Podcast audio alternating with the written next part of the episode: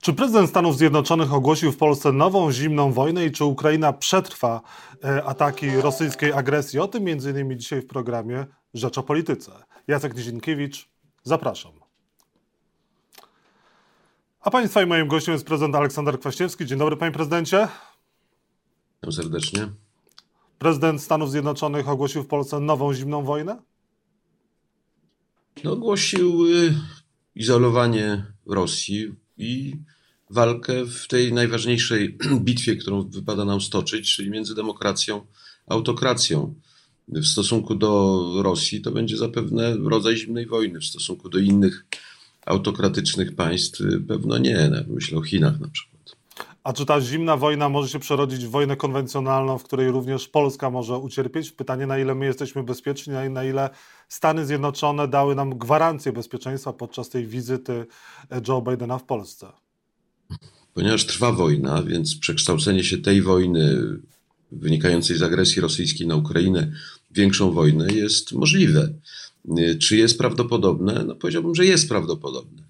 Czy Polska jest bezpieczna? No jest, dzięki temu, że w 1999 roku weszliśmy do NATO i że Biden jest tym prezydentem amerykańskim, który umacnia NATO w odróżnieniu od swojego poprzednika Donalda Trumpa.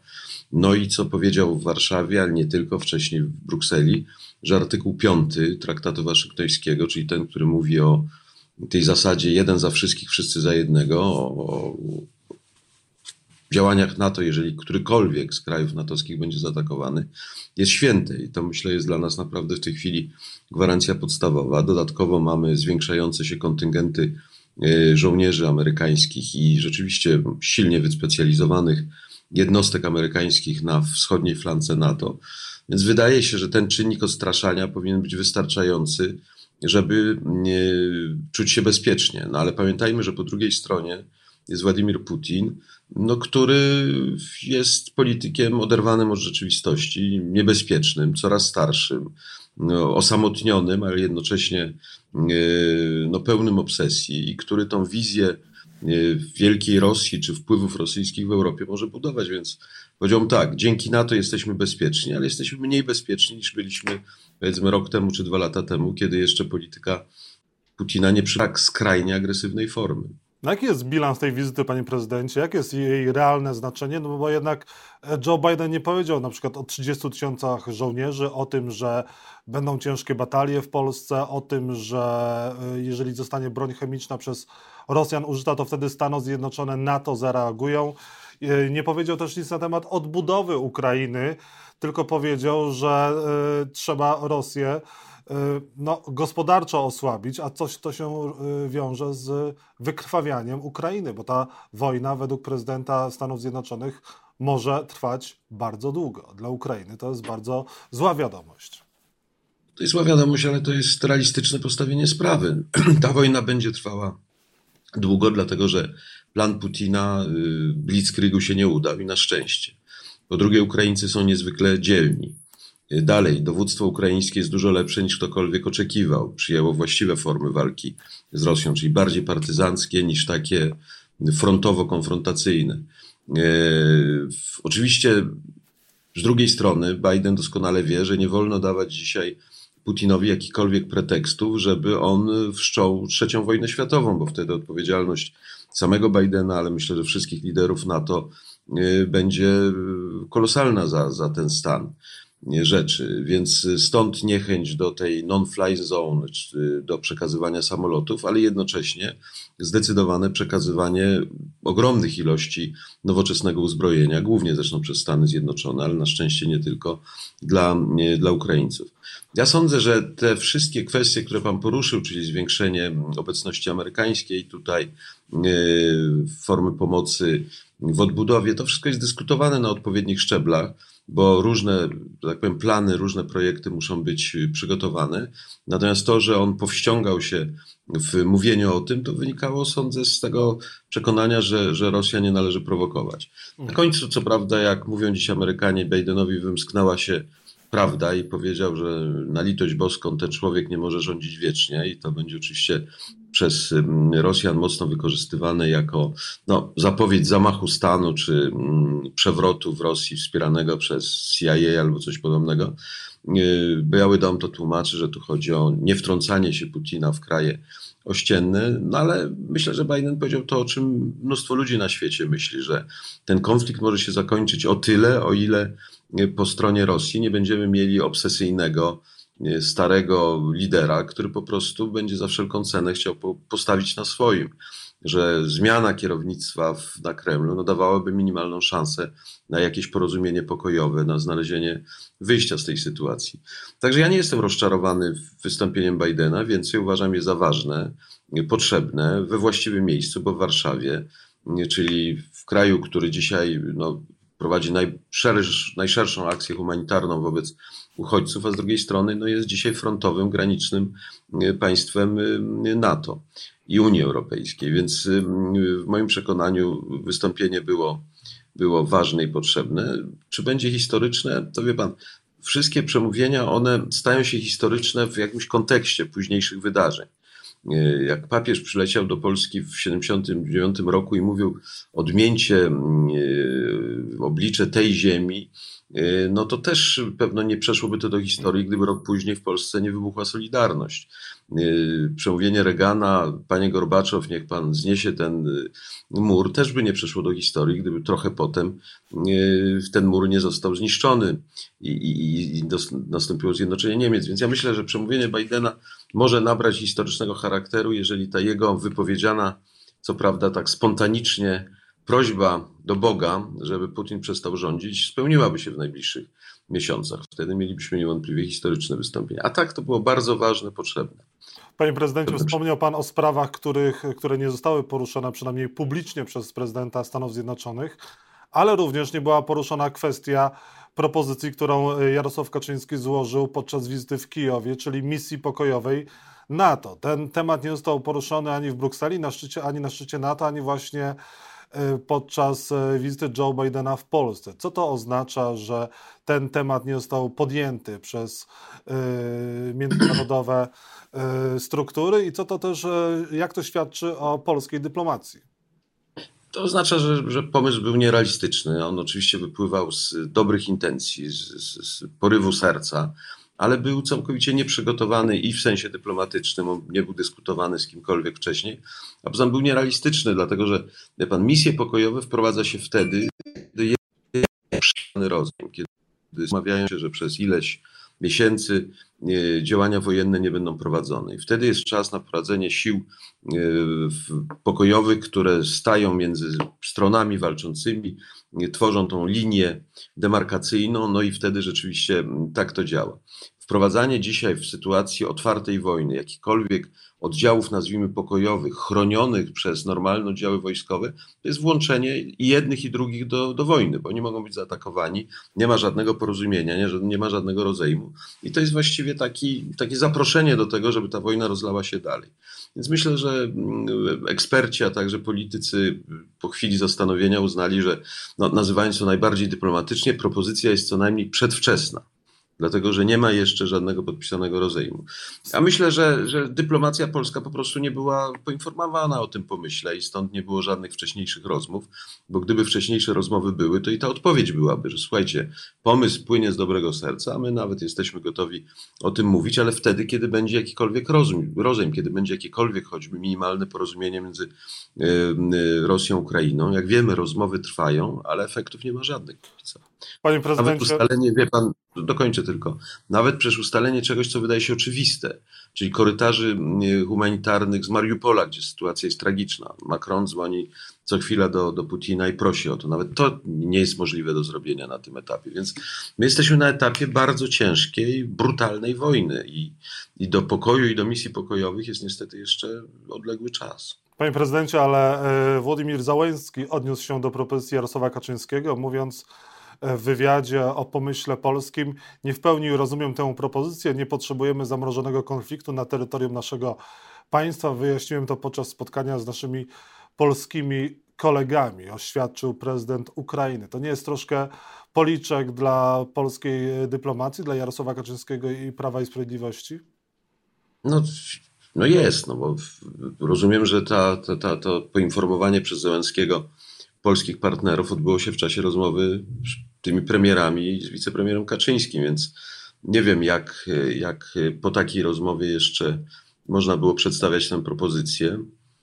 No to, to wymaga wyjaśnień ze strony Jarosława Kaczyńskiego. Ja panu nic nie powiem. Być, jeżeli cała propozycja, powiem tyle, miałaby się sprowadzać do takiego politycznego PR-u, czyli powiedzenia, przecież myśmy chcieli coś zrobić, no to to jest fatalne w tych warunkach, bo wojna to nie jest czas na tego typu PR. Ja rozumiem, że wyjazd do samego Kijowa był częścią PR-u i, i okej, okay, bo uważam, że symbolika tego wyjazdu broniła ten pomysł, to już tego typu pomysły, które są y, zakwestionowane przez samych Ukraińców, a też nie dyskutowane z NATO, y, no, no to to jest bez sensu. Tak. Jarosława Kaczyńskiego nie było podczas przemówienia Joe Bidena na Zamku Królewskim. E, później się okazało, dowiedzieliśmy się, że podobno prezes PiS czekał na wyniki testu covidowego. E, to, jest, to ma jakieś znaczenie, czy powinniśmy raczej spuścić kurtynę milczenia nad tym wydarzeniem? No, nie ma o czym tu dyskutować. No jeżeli tak było, no to, no to tak było. No, pani, byłoby czymś y, zrozumiałym i, i myślę wskazanym, żeby w czasie takiego wystąpienia y, prezydenta Stanów Zjednoczonych, kiedy była, no byli wszyscy, bo byli marszałkowie Sejmu, Senatu, premier, wicepremierzy, no żeby ten wicepremier odpowiadający akurat za sprawy bezpieczeństwa był. No, może poza COVID-em argumentem było i to, że było tak przenikliwie zimno i wszyscyśmy tam nieźle wymarzli, więc może troska o zdrowie również spowodowała, że, że premier Kaczyński postanowił zostać w domu i oglądać to w telewizji. Panie prezydencie, a czy marszałek Senatu Tomasz Grodzki dobrze zrobił, nagrywając wystąpienie do, do, dla Ukraińców i przepraszając za to, no, że Polska finansuje reżim Putina? No, mocne to było wystąpienie, no niestety prawdziwe, no bo jest, jest y, jak jest. Y, y, ciągle te transporty idą, tu trzeba zachować się bardziej zdecydowanie. Chyba wczoraj przeczytałem, że Finlandia postanowiła zatrzymać ruch kolejowy z, z Rosją. No to jest decyzja niezwykle ważna i, i brzemienna, bo przecież między tymi krajami ten ruch i handlowy i pasażerski był bardzo, bardzo poważny. Więc y, ja bym już nie tyle dyskutował o wystąpieniu marszałka Grodzkiego, co dyskutował o problemie, który, który jest poważny.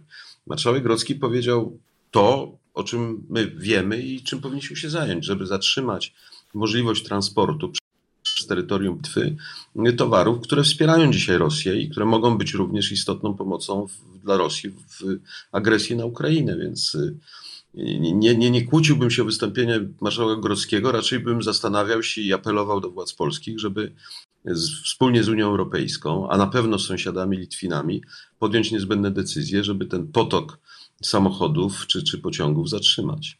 Nasz sąsiad e, Viktor Orban i sojusznik rządu polskiego dosyć mm, e, no, dyskusyjnie wypowiada się na temat e, Ukrainy, samego prezydenta e, Zełenskiego i mówi, że w wojnie Ukrainy z Rosją e, on kibicuje Węgrom. Co to świadczy, jak to świadczy o Orbanie i czy w pol, po polską racją stanu jest zwycięstwo partii Orbana na Węgrzech? Na, na wynik wyborów na Węgrzech nie mam żadnego wpływu, więc trzeba będzie przyjąć do wiadomości to, co Węgrzy mm, postanowią, choć trzeba pamiętać, że wybory węgierskie odbywają się w warunkach nierównych. Dlatego, że dzisiaj y, siła Orbana płynie nie tylko z tego, że władzę sprawuje już wiele lat, że opanował wszystkie urzędy, że zmienił ordynację wyborczą w ostatnich latach chyba kilkanaście albo i więcej razy, układając te okręgi wyborcze i, same zasady ordynacyjne pod swoje potrzeby, no ale przede wszystkim na Węgrzech panuje dramatyczna nierównowaga medialna. Yy, Orban przejął właściwie wszystkie najważniejsze media, no oczywiście publiczne to oczywiste, ale też te prywatne są w rękach przyjaciół i, i, i ziomków yy, Orbana. Więc yy, wybory węgierskie nie są równe. Zobaczymy, jaki będzie wynik. Sondaże raczej wskazują, że Orban z niewielką przewagą, ale wygra, ale w związku też z ordynacją ta przewaga w parlamencie będzie istotna. Może nie na poziomie większości konstytucyjnej, ale, wystarczającej, żeby, żeby rządzić. No i to jest jedno. Natomiast myślę, że ten romans, czy miłość wręcz PiSu z Orbanem, no dzisiaj pokazuje swoją istotną słabość, czy wręcz bankructwo. Orban nigdy nie ukrywał swoich prorosyjskich fascynacji. I to było wiadomo. PiS przymykał na to oczy, bo chcieli powtarzać model wewnętrzny, ten domowy model węgierski w Polsce. Znane jest hasło, że i w Warszawie będzie Budapeszt. Dotyczyło nie tyle polityki zagranicznej Węgier, co dotyczyło sposobu rządzenia przez Orbana, który jest mocno autokratyczny. Więc y, dzisiaj PiS powinien powiedzieć jasno, że z takim Orbanem i, i z taką polityką, która dzisiaj wspiera Rosję i która obiektywnie osłabia E, Ukrainę, czy wręcz prowadzi Ukrainę do katastrofy, e, a jednocześnie jakby listkiem figowym tego wszystkiego ma być pomoc humanitarna, że nie możemy się zgodzić. Na miejscu PiSu powiedziałbym to jasno. Miękko powiedział o tym prezydent Duda w ostatnim wywiadzie, że on z polityką Orbana się nie zgadza, no ale myślę, że że liderzy, że w ogóle to jest kłopot PiSu, wie pan. No, niedługo przed wojną przecież PiS zorganizował ten warszawski sabat, no, na który przyjechali wszyscy europejscy bliscy przyjaciele Putina, bo była i pani Le Pen, był, był szef partii hiszpańskiej, był, był Orban i ja myślę, że to jest y, czas, żeby żeby PiS się wytłumaczył i zweryfikował tę politykę. My nie możemy, jak mówię, okrakiem siedzieć na barykadzie. Z jednej strony mówić, że, że popieramy Ukrainę, żądamy silnego zaangażowania NATO w Ukrainę, wysyłania wojsk y, non-fly zone, a z drugiej strony uśmiechamy się i, romansujemy z, z Orbanem, który jest y, ewidentnie proputinowski. No, tego się pogodzić nijak, nijak nie da i tego nie tłumaczy żadna polityka typu my mamy jakieś szczególne interesy ekonomiczne z Węgrami. Jak się pokłócimy z Orbanem, to nasza gospodarka będzie cierpieć. Nie, nie, nie będzie cierpieć. Nasze relacje ekonomiczne nie są jakieś decydujące.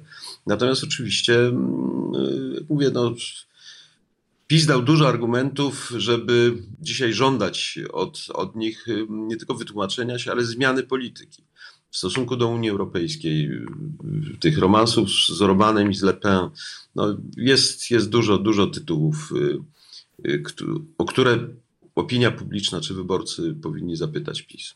Panie prezydencie, ostatni wątek. E, Joe Biden mówił też o wolnych mediach. E, Prawo i Sprawiedliwość mówi, że e, ta wizyta prezydenta Stanów Zjednoczonych pokazuje, że tak naprawdę Zachód w pełni uznał rządy Prawa i Sprawiedliwości. Nie ma też żadnych pretensji do łamania praworządności. Jak jest naprawdę i co Joe Biden w trakcie swojego przemówienia powiedział Prawu i Sprawiedliwości? On powiedział to, co, co, co mówił, mówi i będzie mówił, ponieważ to jest człowiek, który jest wierny zasadom. To jest reprezentant tej starej generacji polityków, którzy mniej zwracają uwagę na PR, a więcej na, na treść, na substancję. Więc on mówił o praworządności, która ma być przestrzegana, mówił o wolności mediów i tutaj żadnej mm, taryfy ulgowej mm, dla Polski nie będzie. Natomiast oczywiście sytuacja jest nadzwyczajna. Sytuacja jest wojenna. I oczywiście w takim kraju frontowym jak Polska Biden spotkał się z władzami i rozmawiał. Może nieco zabrakło tak z punktu widzenia symbolicznego, krótkiego choćby kurtuazyjnego spotkania z y, liderami opozycji. Myślę, że to byłoby dobre i budowałoby taką silniejszą równowagę. Natomiast z praworządności nie zrezygnuje ani Unia Europejska, nie, nie zrezygnuje Biden, bo to jest w ich DNA, to jest wpisane w, w zasady, którymi oni kierują się. Natomiast y, to powinien w tej chwili rząd PiSu już ostatecznie zrozumieć, że jeżeli my mówimy o jedności Unii Europejskiej, jedności NATO, to eliminowanie konfliktów, które zostały stworzone z polskiej strony, a one dotyczą przede wszystkim kwestii praworządności, tych pseudoreform wymiaru sprawiedliwości, one powinny być usunięte. Ja myślę, że gdyby z polskiej strony wyszedł taki istotny krok, że, że to robimy, to on zostanie przyjęty wtedy przez, przez, przez Zachód ze zrozumieniem i będziemy wtedy w innej sytuacji. Tylko to oznacza, że w wielu kwestiach Zjednoczona Prawica musi połknąć własny język. No i, i pewno to jest ta trudność, y, z którą mamy dzisiaj y, do czynienia. Y, nie ma wątpliwości, że w momencie takiego zagrożenia pokoju na świecie trzeba rozmawiać z każdym rządem, nawet takimi, które popełniają błędy. Ale to nie oznacza, że te błędy przestają być błędami. To nie oznacza, że niedostatek praworządności zostanie przez świat zaakceptowany. Poza tym zakończę to taką uwagą. Y, Biden nakreślił bardzo prawdziwie konflikt, który będziemy mieli na świecie przez najbliższe kilka dekad. To nie jest sprawa dni. Nie mówię tu tylko o Ukrainie, y, bo to pewno jakoś będzie musiało się zakończyć wcześniej. To jest konflikt między demokracją a autokracją, czyli między wartościami, które my prezentujemy i tymi, które chcą narzucać nam Chińczycy, czy Rosjanie, czy inne mm, autorytarne mm, postaci, czy rządy na świecie. I w tej kwestii wszystkie siły polityczne w Polsce, ale przede wszystkim PiS, bo on był taki trochę autokratyczny, demokratyczny, muszą zająć stanowisko, muszą się zdefiniować, muszą się określić. Czy my jesteśmy po stronie demokracji, czy jesteśmy po stronie autokracji. I to jest ten wybór, który stoi dzisiaj i przed PiSem, i przed Polską, i przed polskimi wyborcami. Panie prezydencie, ale może Andrzej Duda ucywilizuje Prawo i Sprawiedliwość, bo jego polityka też się bardzo zmienia i idzie taką bardziej teraz drogą środka, na co też wpływ mają y, Stany Zjednoczone. No niewątpliwie. Ja myślę, że, że ten, te wydarzenia, które są w tej chwili, no, są ogromną szansą na zbudowanie niezależnej pozycji prezydenta, bo nikt nie może mieć po stronie PiSu wątpliwości, że dzisiaj dla Amerykanów partnerem w Polsce jest przede wszystkim prezydent, a nie, a nie rząd czy nie wicepremier do spraw bezpieczeństwa. Yy, Andrzej Duda podjął decyzję, która w ogóle pozwoliła nam, żeby yy, ten rodzaj zepsutych kontaktów naprawić, czyli ten słynny Lex TVN, który zawetował. Gdyby tej decyzji nie było, myślę, bylibyśmy w dużo gorszej sytuacji.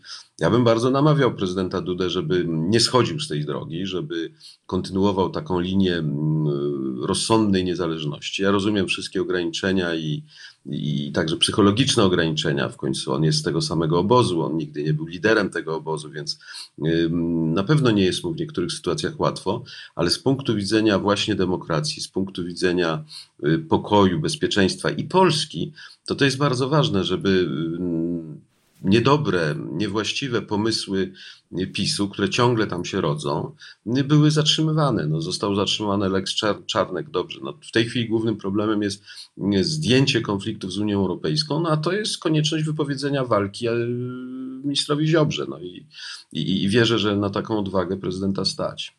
Prezydent Aleksander Kwaśniewski był Państwa i moim gościem. Bardzo dziękuję Panie Prezydencie za rozmowę. Dziękuję bardzo, dobrego dnia życzę. Dziękuję wzajemnie.